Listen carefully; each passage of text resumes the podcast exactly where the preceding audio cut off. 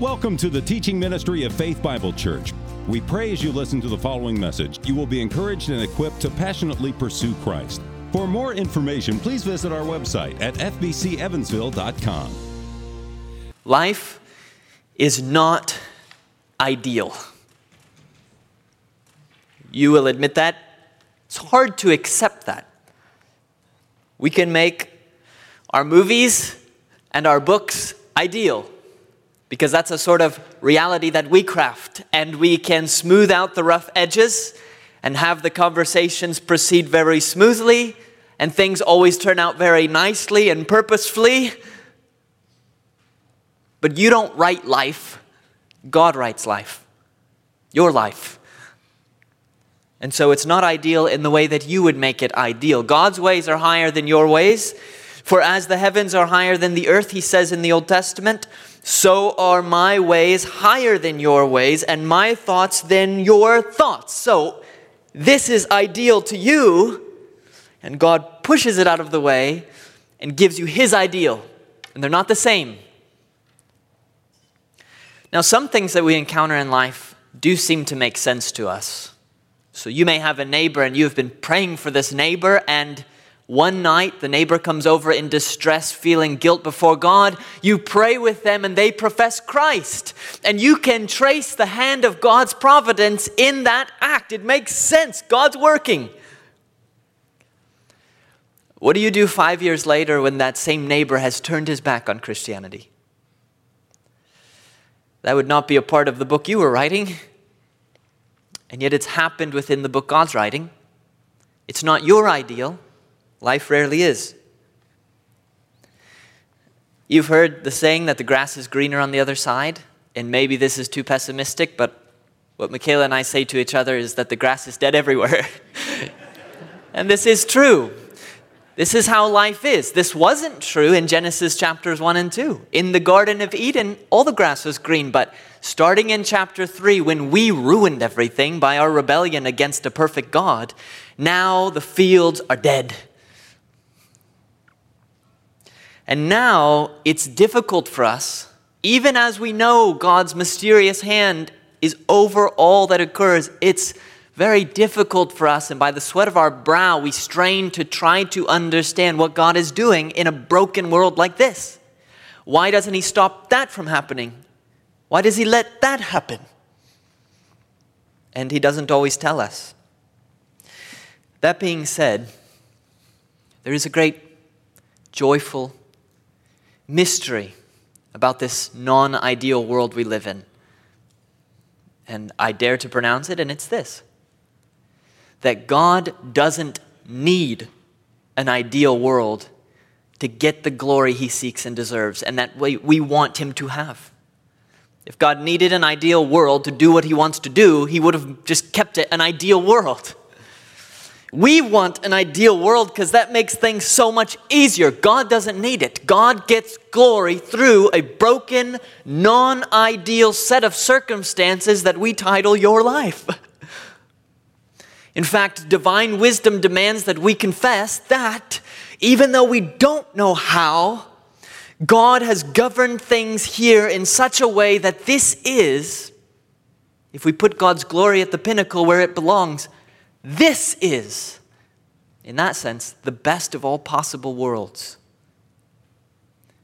Because God doesn't need an ideal world to get glory.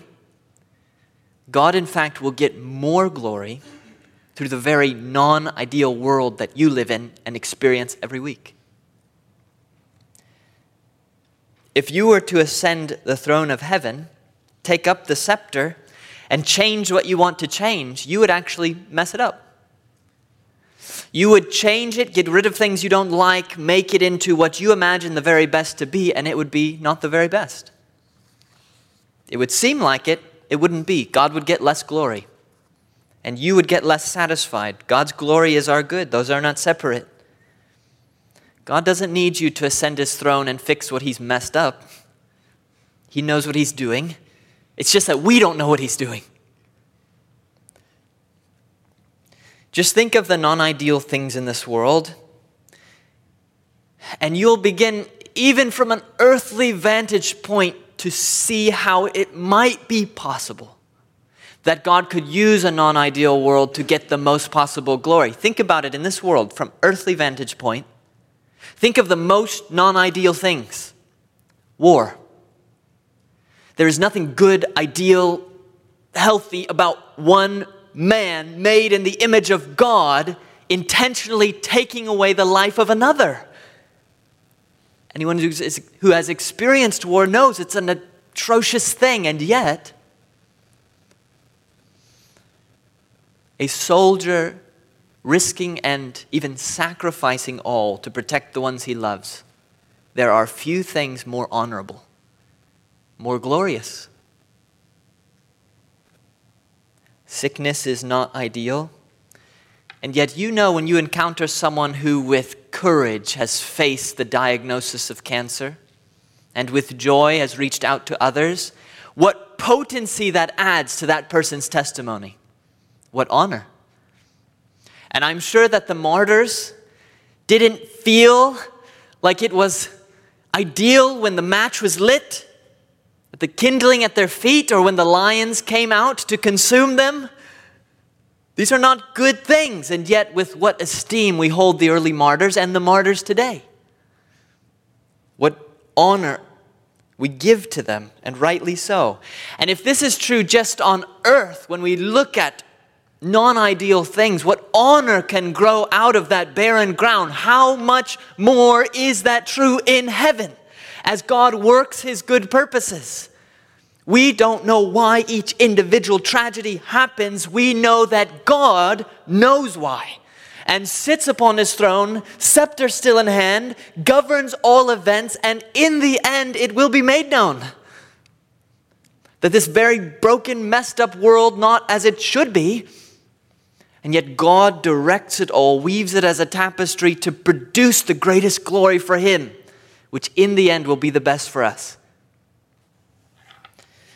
Why does it even matter to talk about this kind of mystery? Because if you don't believe that, you are going to be disillusioned with God, with life, with everything. Because you are going to go out there and live a pretty odd, non ideal sort of life, not as exciting as the movies or the books. And you will naturally be tempted to believe that God must then, what, not be in control or not be wise?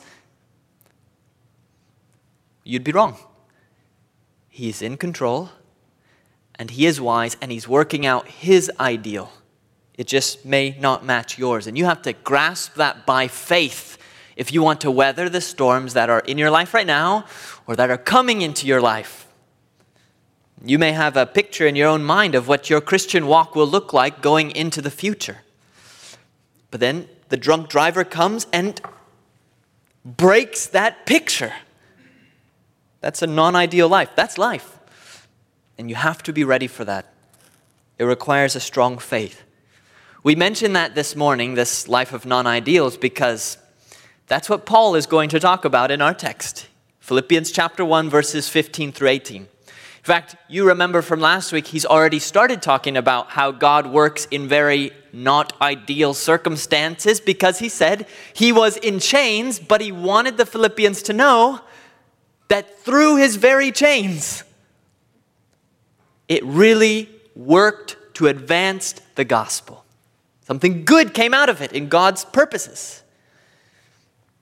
But now he's going to go even further than that and give you an even worse scenario that he's experiencing and saying, This too is in God's hand. And God, it's not our ideal, but it's God's ideal. So let's see that here in Philippians chapter 1 and we are starting with verse 15.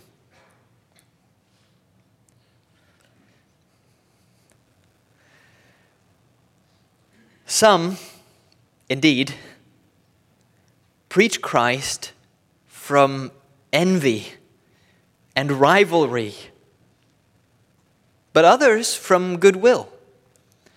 The latter do it out of love, knowing that I'm put here for the defense of the gospel.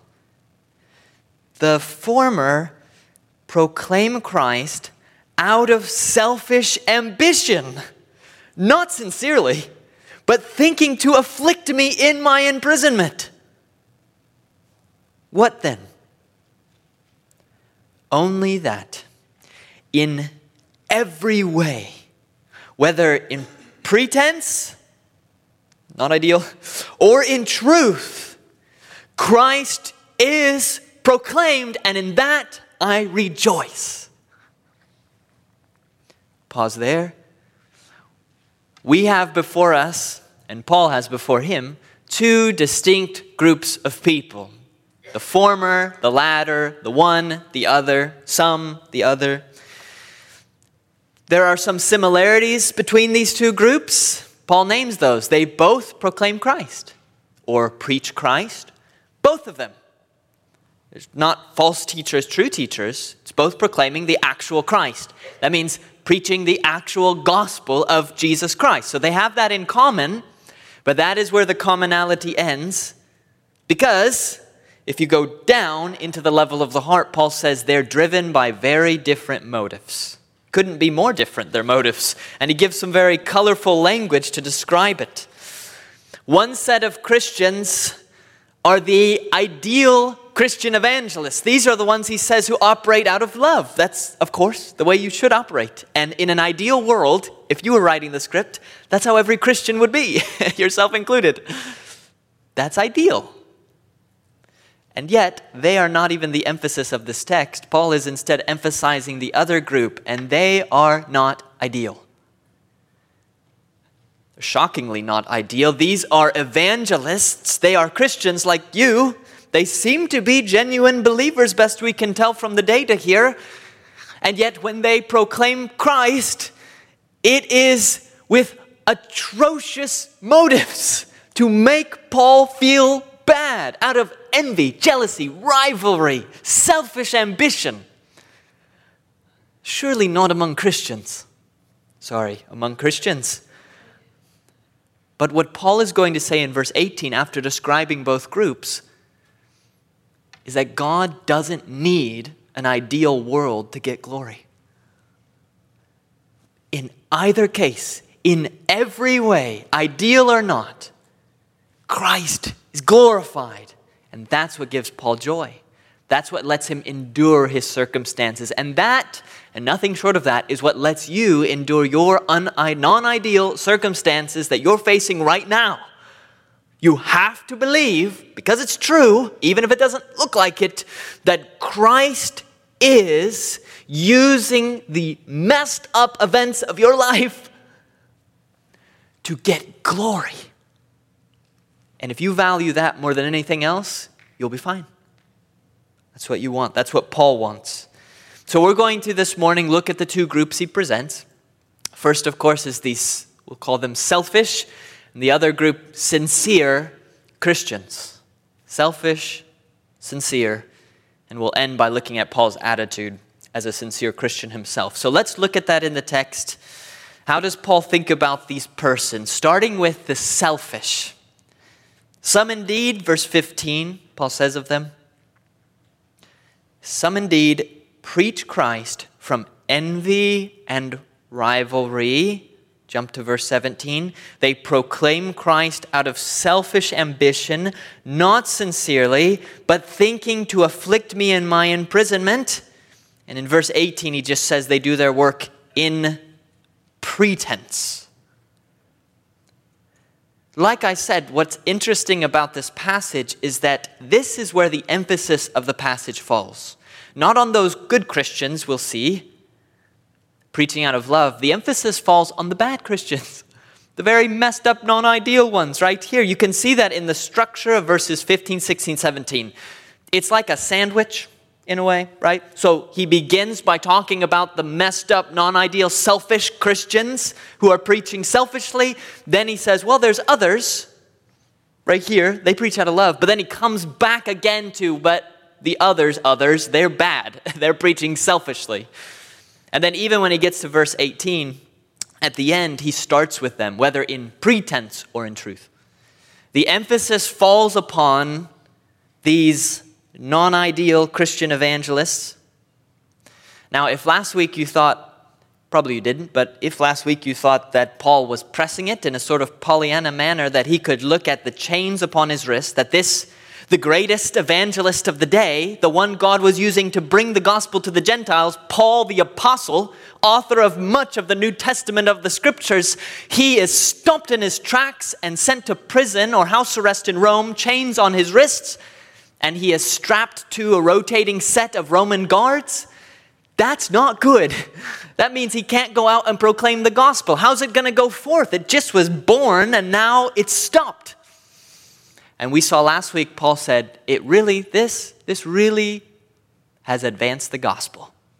Contrary to what you might think, because number one, the rotating set of guards, you bet they've heard the gospel, and now it's spreading in the very heart of the empire in Rome. And number two, when other believers see how fearless Paul was in this horrible circumstance, they thought, well, if that's the worst Rome can do, we might as well preach too, with boldness. If you happen to think, well, that's a rather um, optimistic spin on events, the reality is you're just chained. I don't know what you'll think this week because things are getting worse. And Paul's attitude never turns to the negative. He sees in this worse situation something very good that God is working here. Can Paul pull a happy rabbit out of the miserable hat now that we've gone further? Yes, and that's what he does. We expect unbelieving Romans of the ancient world with their pantheon of gods and their reverence for the emperor, when they feel threatened, to strike at the young Christians. We expect it. It's not good, but we expect it. That was last week. Now, what we have this week is worse because you don't expect Christians, even zealous evangelists, who are spreading the gospel just like Paul, to do that in a way intended to hurt Paul. what? Why? I don't, know. It's very shocking. In fact, the reality is, at a distance, it's almost impossible for us to know in detail how they managed to do this. I mean, when you look at our text, you and I are very familiar even among believers. We know how someone can do things from envy and rivalry. What we don't know is how someone can, quote, preach Christ from envy and rivalry. Or we understand someone who may struggle with selfish ambition. But how do you, quote, proclaim Christ out of selfish ambition, not sincerely, but trying to afflict Paul in his imprisonment? That's confusing. This would be like, what, gently petting a kitten out of furious rage. I mean, I'm sure somehow you can do that. It's just not what you would expect furious rage to produce. Envy, rivalry, selfish ambition, a desire to afflict, pretense, you don't expect it to produce the proclamation of Christ. But that's the very weird situation Paul found himself in. That's what they were doing. Now, you're like me and you want the details of how they did that. I don't have them, okay? But I can give you my best guess, and it's just as good as your best guess, I guess. Paul had become, maybe, here's a guess. We know Paul, probably there in Rome, is well known in that Christian community. This is the great apostle, three missionary journeys. His reputation had certainly spread. The Jews nearby had come to him in Acts at the end of Acts when he came to Rome and said, Hey, we've heard about this way. We don't know it in detail. So, news about Christianity, certainly news about Paul, had probably come to Rome. And now there he is imprisoned. But Paul was elevated in position by God as an apostle. You know, if you've read Paul's letters to the Corinthian church, that caused problems. Because there were others in the Corinthian church who were the alpha male, and they did not want Paul coming in and stealing everyone's attention. So they tried to discredit Paul. We call them the super apostles. They said, Look at him, he's in affliction, he's not a great speaker while he's here, he's suffering, he's stoned, he's beaten up, and we are healthy, wealthy, wise, glorious. And they tried to steal the affection of Christians away, even as they were doing ministry and certainly proclaiming the gospel. They were just saying, We do it better than him who does it wrong if we transfer that to Rome and guess that something like that is happening here, then probably What you have are these alpha male type leaders in the Christian community in Rome who, with envy, are jealous of Paul's high position and are trying to persuade Christians that Paul's way of doing evangelism and spreading the gospel is wrong. But our way, our ministry that we're doing, it's right. You live in this world. You know that that happens all the time, sadly. And so that may well be what's happening here. Like I said, these are not false teachers. We're going to encounter in chapter 3 Judaizers, false teachers, and Paul calls them dogs. He has some strong words to say about them. Paul would not say these kinds of things about false teachers, but these are then genuine preachers of Christ. But they're petty. It may surprise you that pettiness exists within churches. Just kidding. It doesn't surprise you. Here you are. You're in a church. Is this kind of pettiness possible among believers? Absolutely. This sort of showmanship, this desire to be above others. Even great men have succumbed to this attitude that we find here among these. I'll give you one example. Think of a man we very much respect and should continue respecting, the great John Wesley. Here was one of the two great mouthpieces that God used in the 1700s during the Second Great Awakening to bring salvation to masses of people and to guide them. We still read his works. Very good. But I said he was one of two, and the other was his friend George Whitefield. And Whitefield, too was proclaiming the gospel and seeing masses converted. But Whitefield extended his ministry to the American colonies at that time. And Wesley stayed in England in London preaching. They were friends. They gathered a great number of admirers who were grateful for their ministry. And on one occasion, sadly, when Whitefield had traveled to the American colonies, Wesley, he had always differed from Whitefield on his view of God's sovereignty. Wesley was what we call Arminian, believing that God cannot touch the human will, and Whitefield was very strongly what we would call Calvinistic, believing God has control over everything, including human wills. And Whitefield was very adamant with Wesley, his friend let's not let this divide us while God is doing this great work of salvation. Unfortunately, Wesley did not feel that way. And while Whitefield was in the American colonies, in London, Wesley preached a series of sermons that were vigorously in opposition to what Whitefield held very deal dear, this view of God's sovereignty.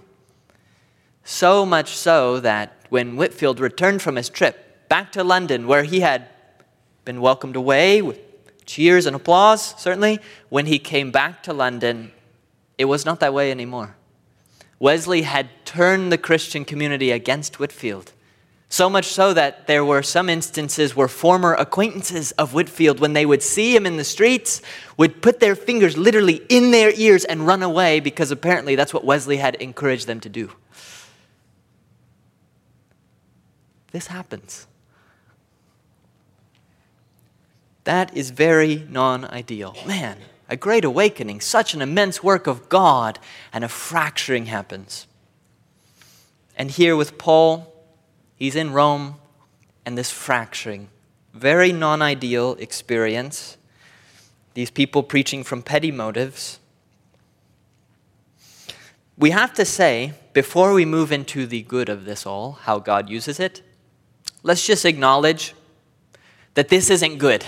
you agree? It's not good. So even if God uses it, don't be this. Don't preach Christ from envy and rivalry and selfish ambition. That is really one part of why Paul includes it here. Because notice in our text, Paul could just in passing tell you, hey, there's also selfish preachers, and God uses it. But he doesn't do that. He actually adds word upon word upon word to give you a very vivid description about these bad evangelists. He says they have envy, but more than that, they have rivalry, but more than that, they have selfish, self seeking ambition.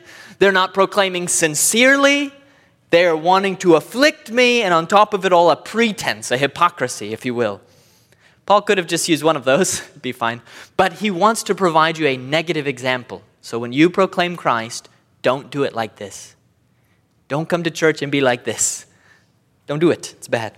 Don't be like these things. I mean, the important thing to observe is that Paul is not talking about the vices of the Roman world. Those are to be expected. Paul is talking about the church. Ouch, us.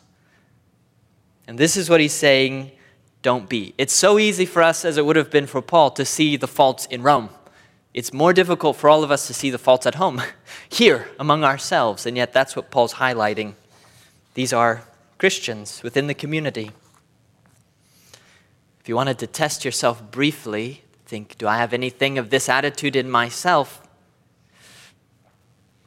Have you ever felt inspired to see your local church grow? Lost people brought in, others coming in, growing, healthy, exciting, bigger, more numbers. Just great. But have you ever felt that way deep down in the recesses of your mind, partly because you want to be bigger than that church down the road? Or partly because there are Christians who think you're doing everything wrong. And if you explode in growth and everything's exciting, you will put them to shame. Has that ever been part of the motivation? Or someone has come from another church here, and there are reasons to move churches, sure but someone has come from another church and they've come here and you're talking with them and they are sharing with you how their previous church had all these problems, unlike this church, which has all these wonderful, great things about it. Have you ever relished in that? Oh, wow.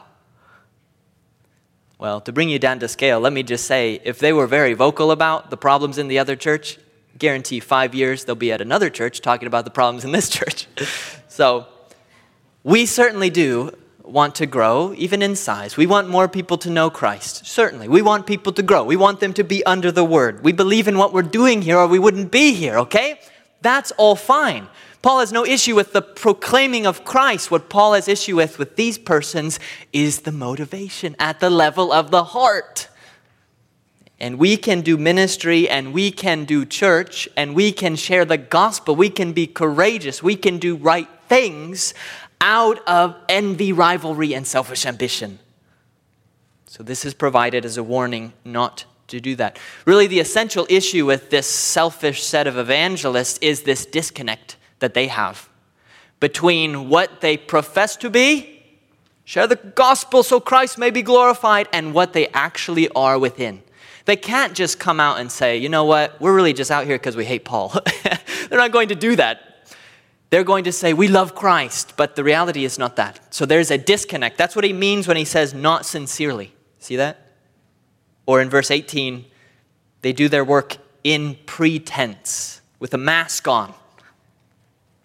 They can never really have an integrated life because of what's motivating them. So may God, please, may God prevent this attitude among us. And as it pops up, may He snip it, pull out the weed from the roots among us, and grant us a sincerity. Now, to that end, let's move in the text from these selfish evangelists, negative example, don't be that, toward what we want to be. We'll see that whether selfish or not, God's going to use it for His glory, but this is what we want to be, not just the selfish. We don't want to be that. We want to be now the sincere evangelists in the text. See this at the end of verse 15.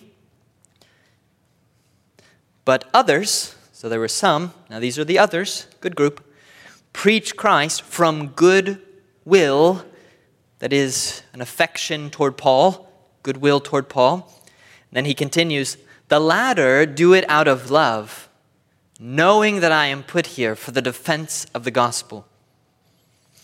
And he describes their work in verse 18 as in truth. Selfish evangelists think they can afflict Paul, they're wrong. These sincere evangelists know that God put Paul where he is to defend the gospel, and therefore their actions are really exactly the opposite of the selfish ones. These want to hurt Paul, And these hope that as they proclaim the gospel, it will encourage Paul. They're doing it out of love and goodwill toward Paul. So we could really best summarize the second group, their motivations, by that word love.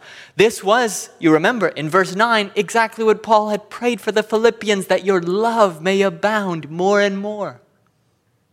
This group of Christians, that was true of them. And we'll see in the second chapter of Philippians that command Paul gives that we would all have the same love for each other. That's fulfilled in this part of the community, the others who are proclaiming in sincerity.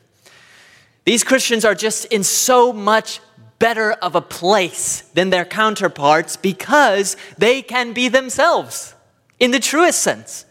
Because what's happening at the level of the heart as they share the gospel? Love for Christ, and here, love for Paul. And then they proclaim the gospel, and they can say that. We do this because we love you, Paul. Because what they are inwardly, they can be outwardly. That's the point in verse 18 that they're proclaiming Christ in truth. Technically, both groups are proclaiming the truth, but only one group is proclaiming in truth, with motivations that match inside and outside. We can all agree, I think, that this group is the Christian ideal. This is how we want Christians to be. And at our best, this is what we are. It's very interesting because here they are laboring in the gospel, and it's not even focused on their love for Christ or their love for the lost. But notice in the text, one of the motivations compelling them is their love for other believers, including Paul. So, add that to your repertoire of reasons to share the gospel with your neighbors, because we're all in this together, sharing the gospel together, advancing the gospel together. That's what motivates them, this love. Although so little is said about them in this passage, just very few things. Love and goodwill, that's basically it. And what they know about Paul. We can extend this point out further because there's one more sincere evangelist in our text, the most important one, and that is Paul himself. As we come toward a conclusion of this message, we want to conclude by looking at Paul's attitude toward these two groups of believers. Verse 18 tells us what it is. Paul sets them both before his eyes and says, What then? What do I make of all this? Only that in every way, whether in pretense or in truth, Christ is proclaimed, and in that I rejoice. Brothers and sisters, think this way.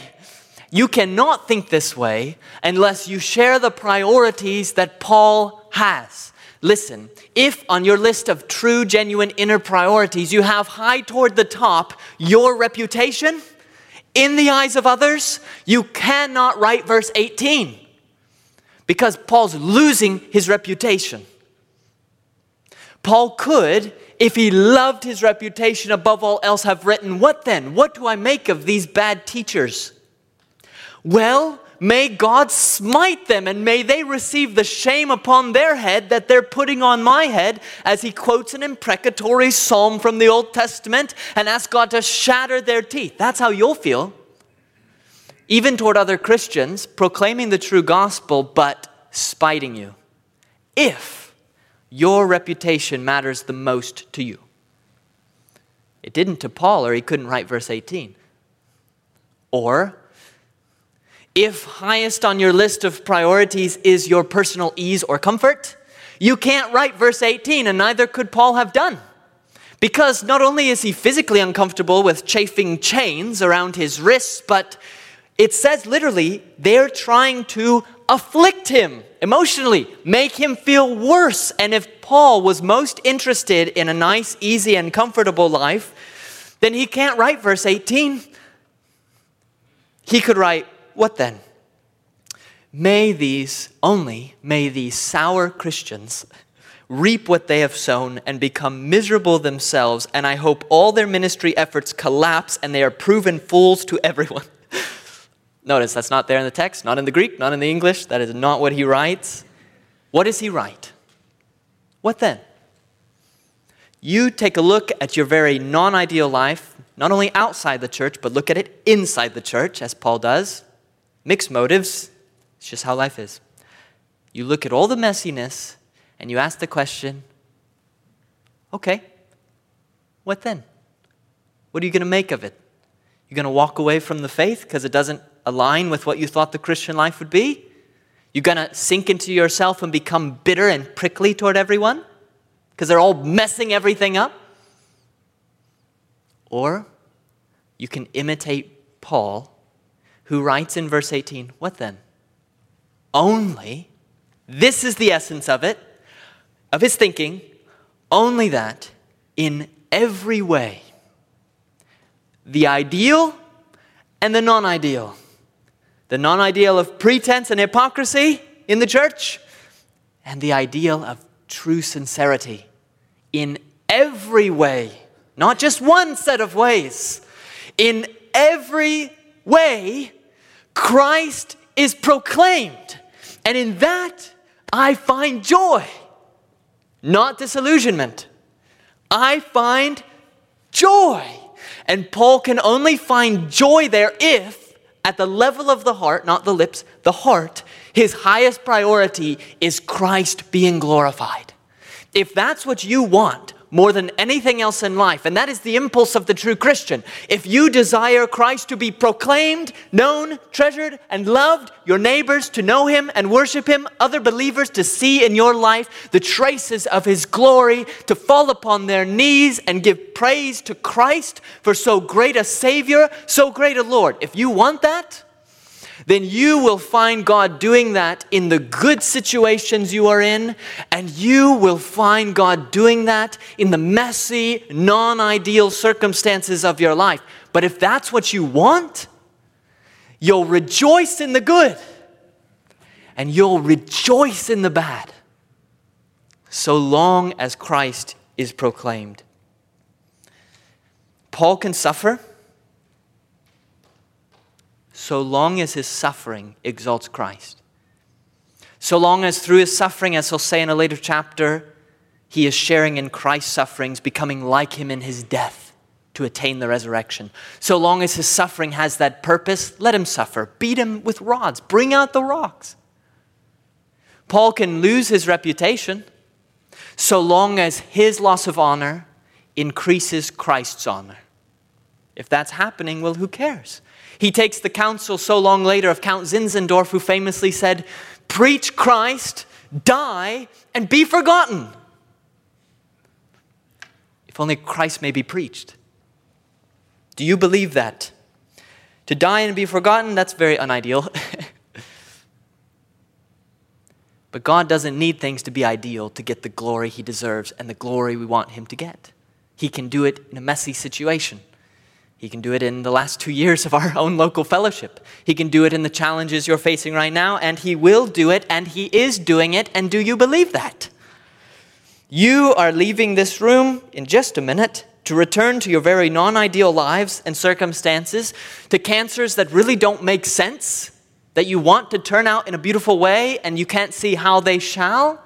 You're going out here to resume a sense of conflict perhaps within your families or with other believers that don't seem beautiful or good. It's difficult for you to understand what God is doing in those circumstances. You're leaving here to go back out into a country that is racked by political uncertainties and turmoils, and it's very disillusioning. That's why there's so much anger, there's so much fear. If Paul could look at that circumstance, you know what he would feel? Is Christ proclaimed. In that I rejoice. Am I uncomfortable? Yes. Who cares? Does this threaten the things I've built up, my material wealth? That's fine. This, this is Paul speaking. That's fine. Paul is going to say, I count everything as loss because of the surpassing worth of knowing Christ my Lord. Is there a possibility of persecution and martyrdom, of physical discomfort, of peer pressure, of all sorts of miseries? Is Christ proclaimed?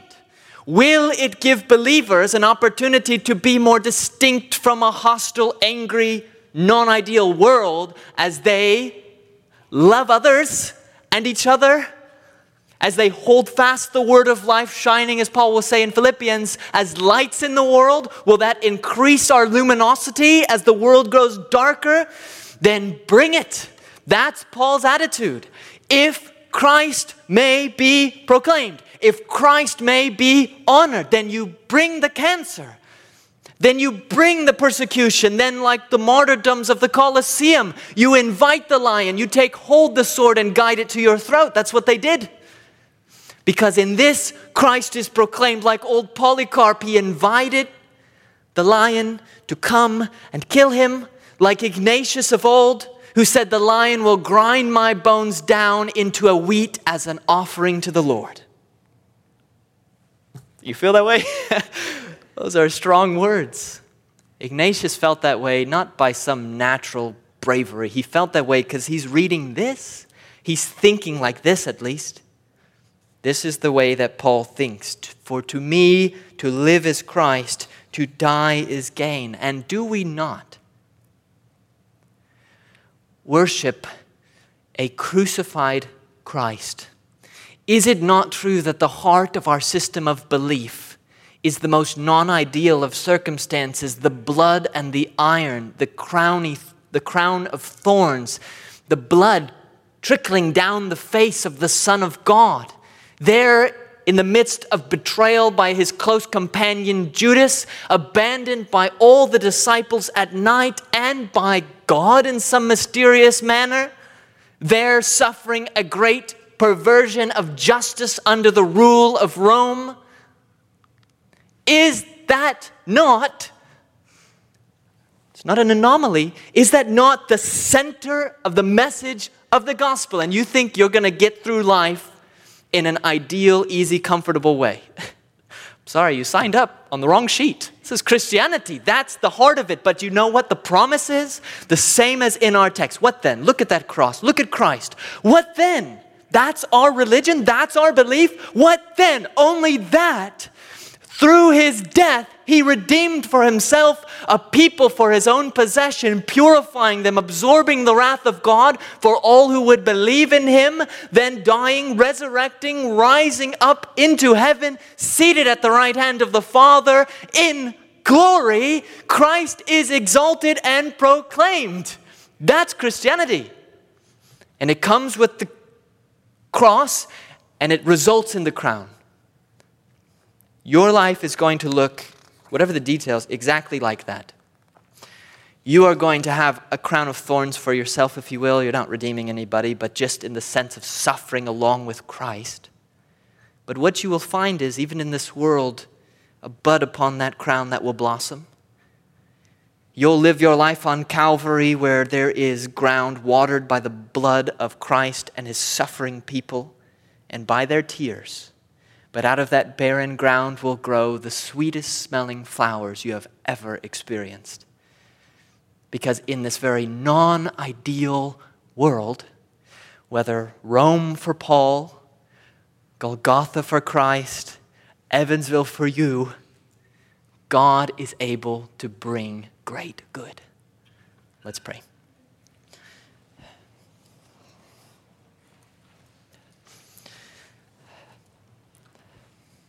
Christ, it is our request that you would honor us by permitting us to suffer for your sake, as your servant will say later in Philippians. To us, it has been granted that for the sake of Christ, we should not only believe in him, but also suffer for his sake. Please give us the honor to suffer in a way that we share in your suffering, that we become conformed to your death before we experience the resurrection and the life. Please permit that the consequence of our lives, whatever else they may be, would tend to your glory. Help us humbly to submit ourselves under every circumstance you bring into our life or allow. If only you may be glorified. And to believe that, that the year 2020 which the world would count a great loss and misery, that to us we shall look back from eternity and see it as a sweet and precious year.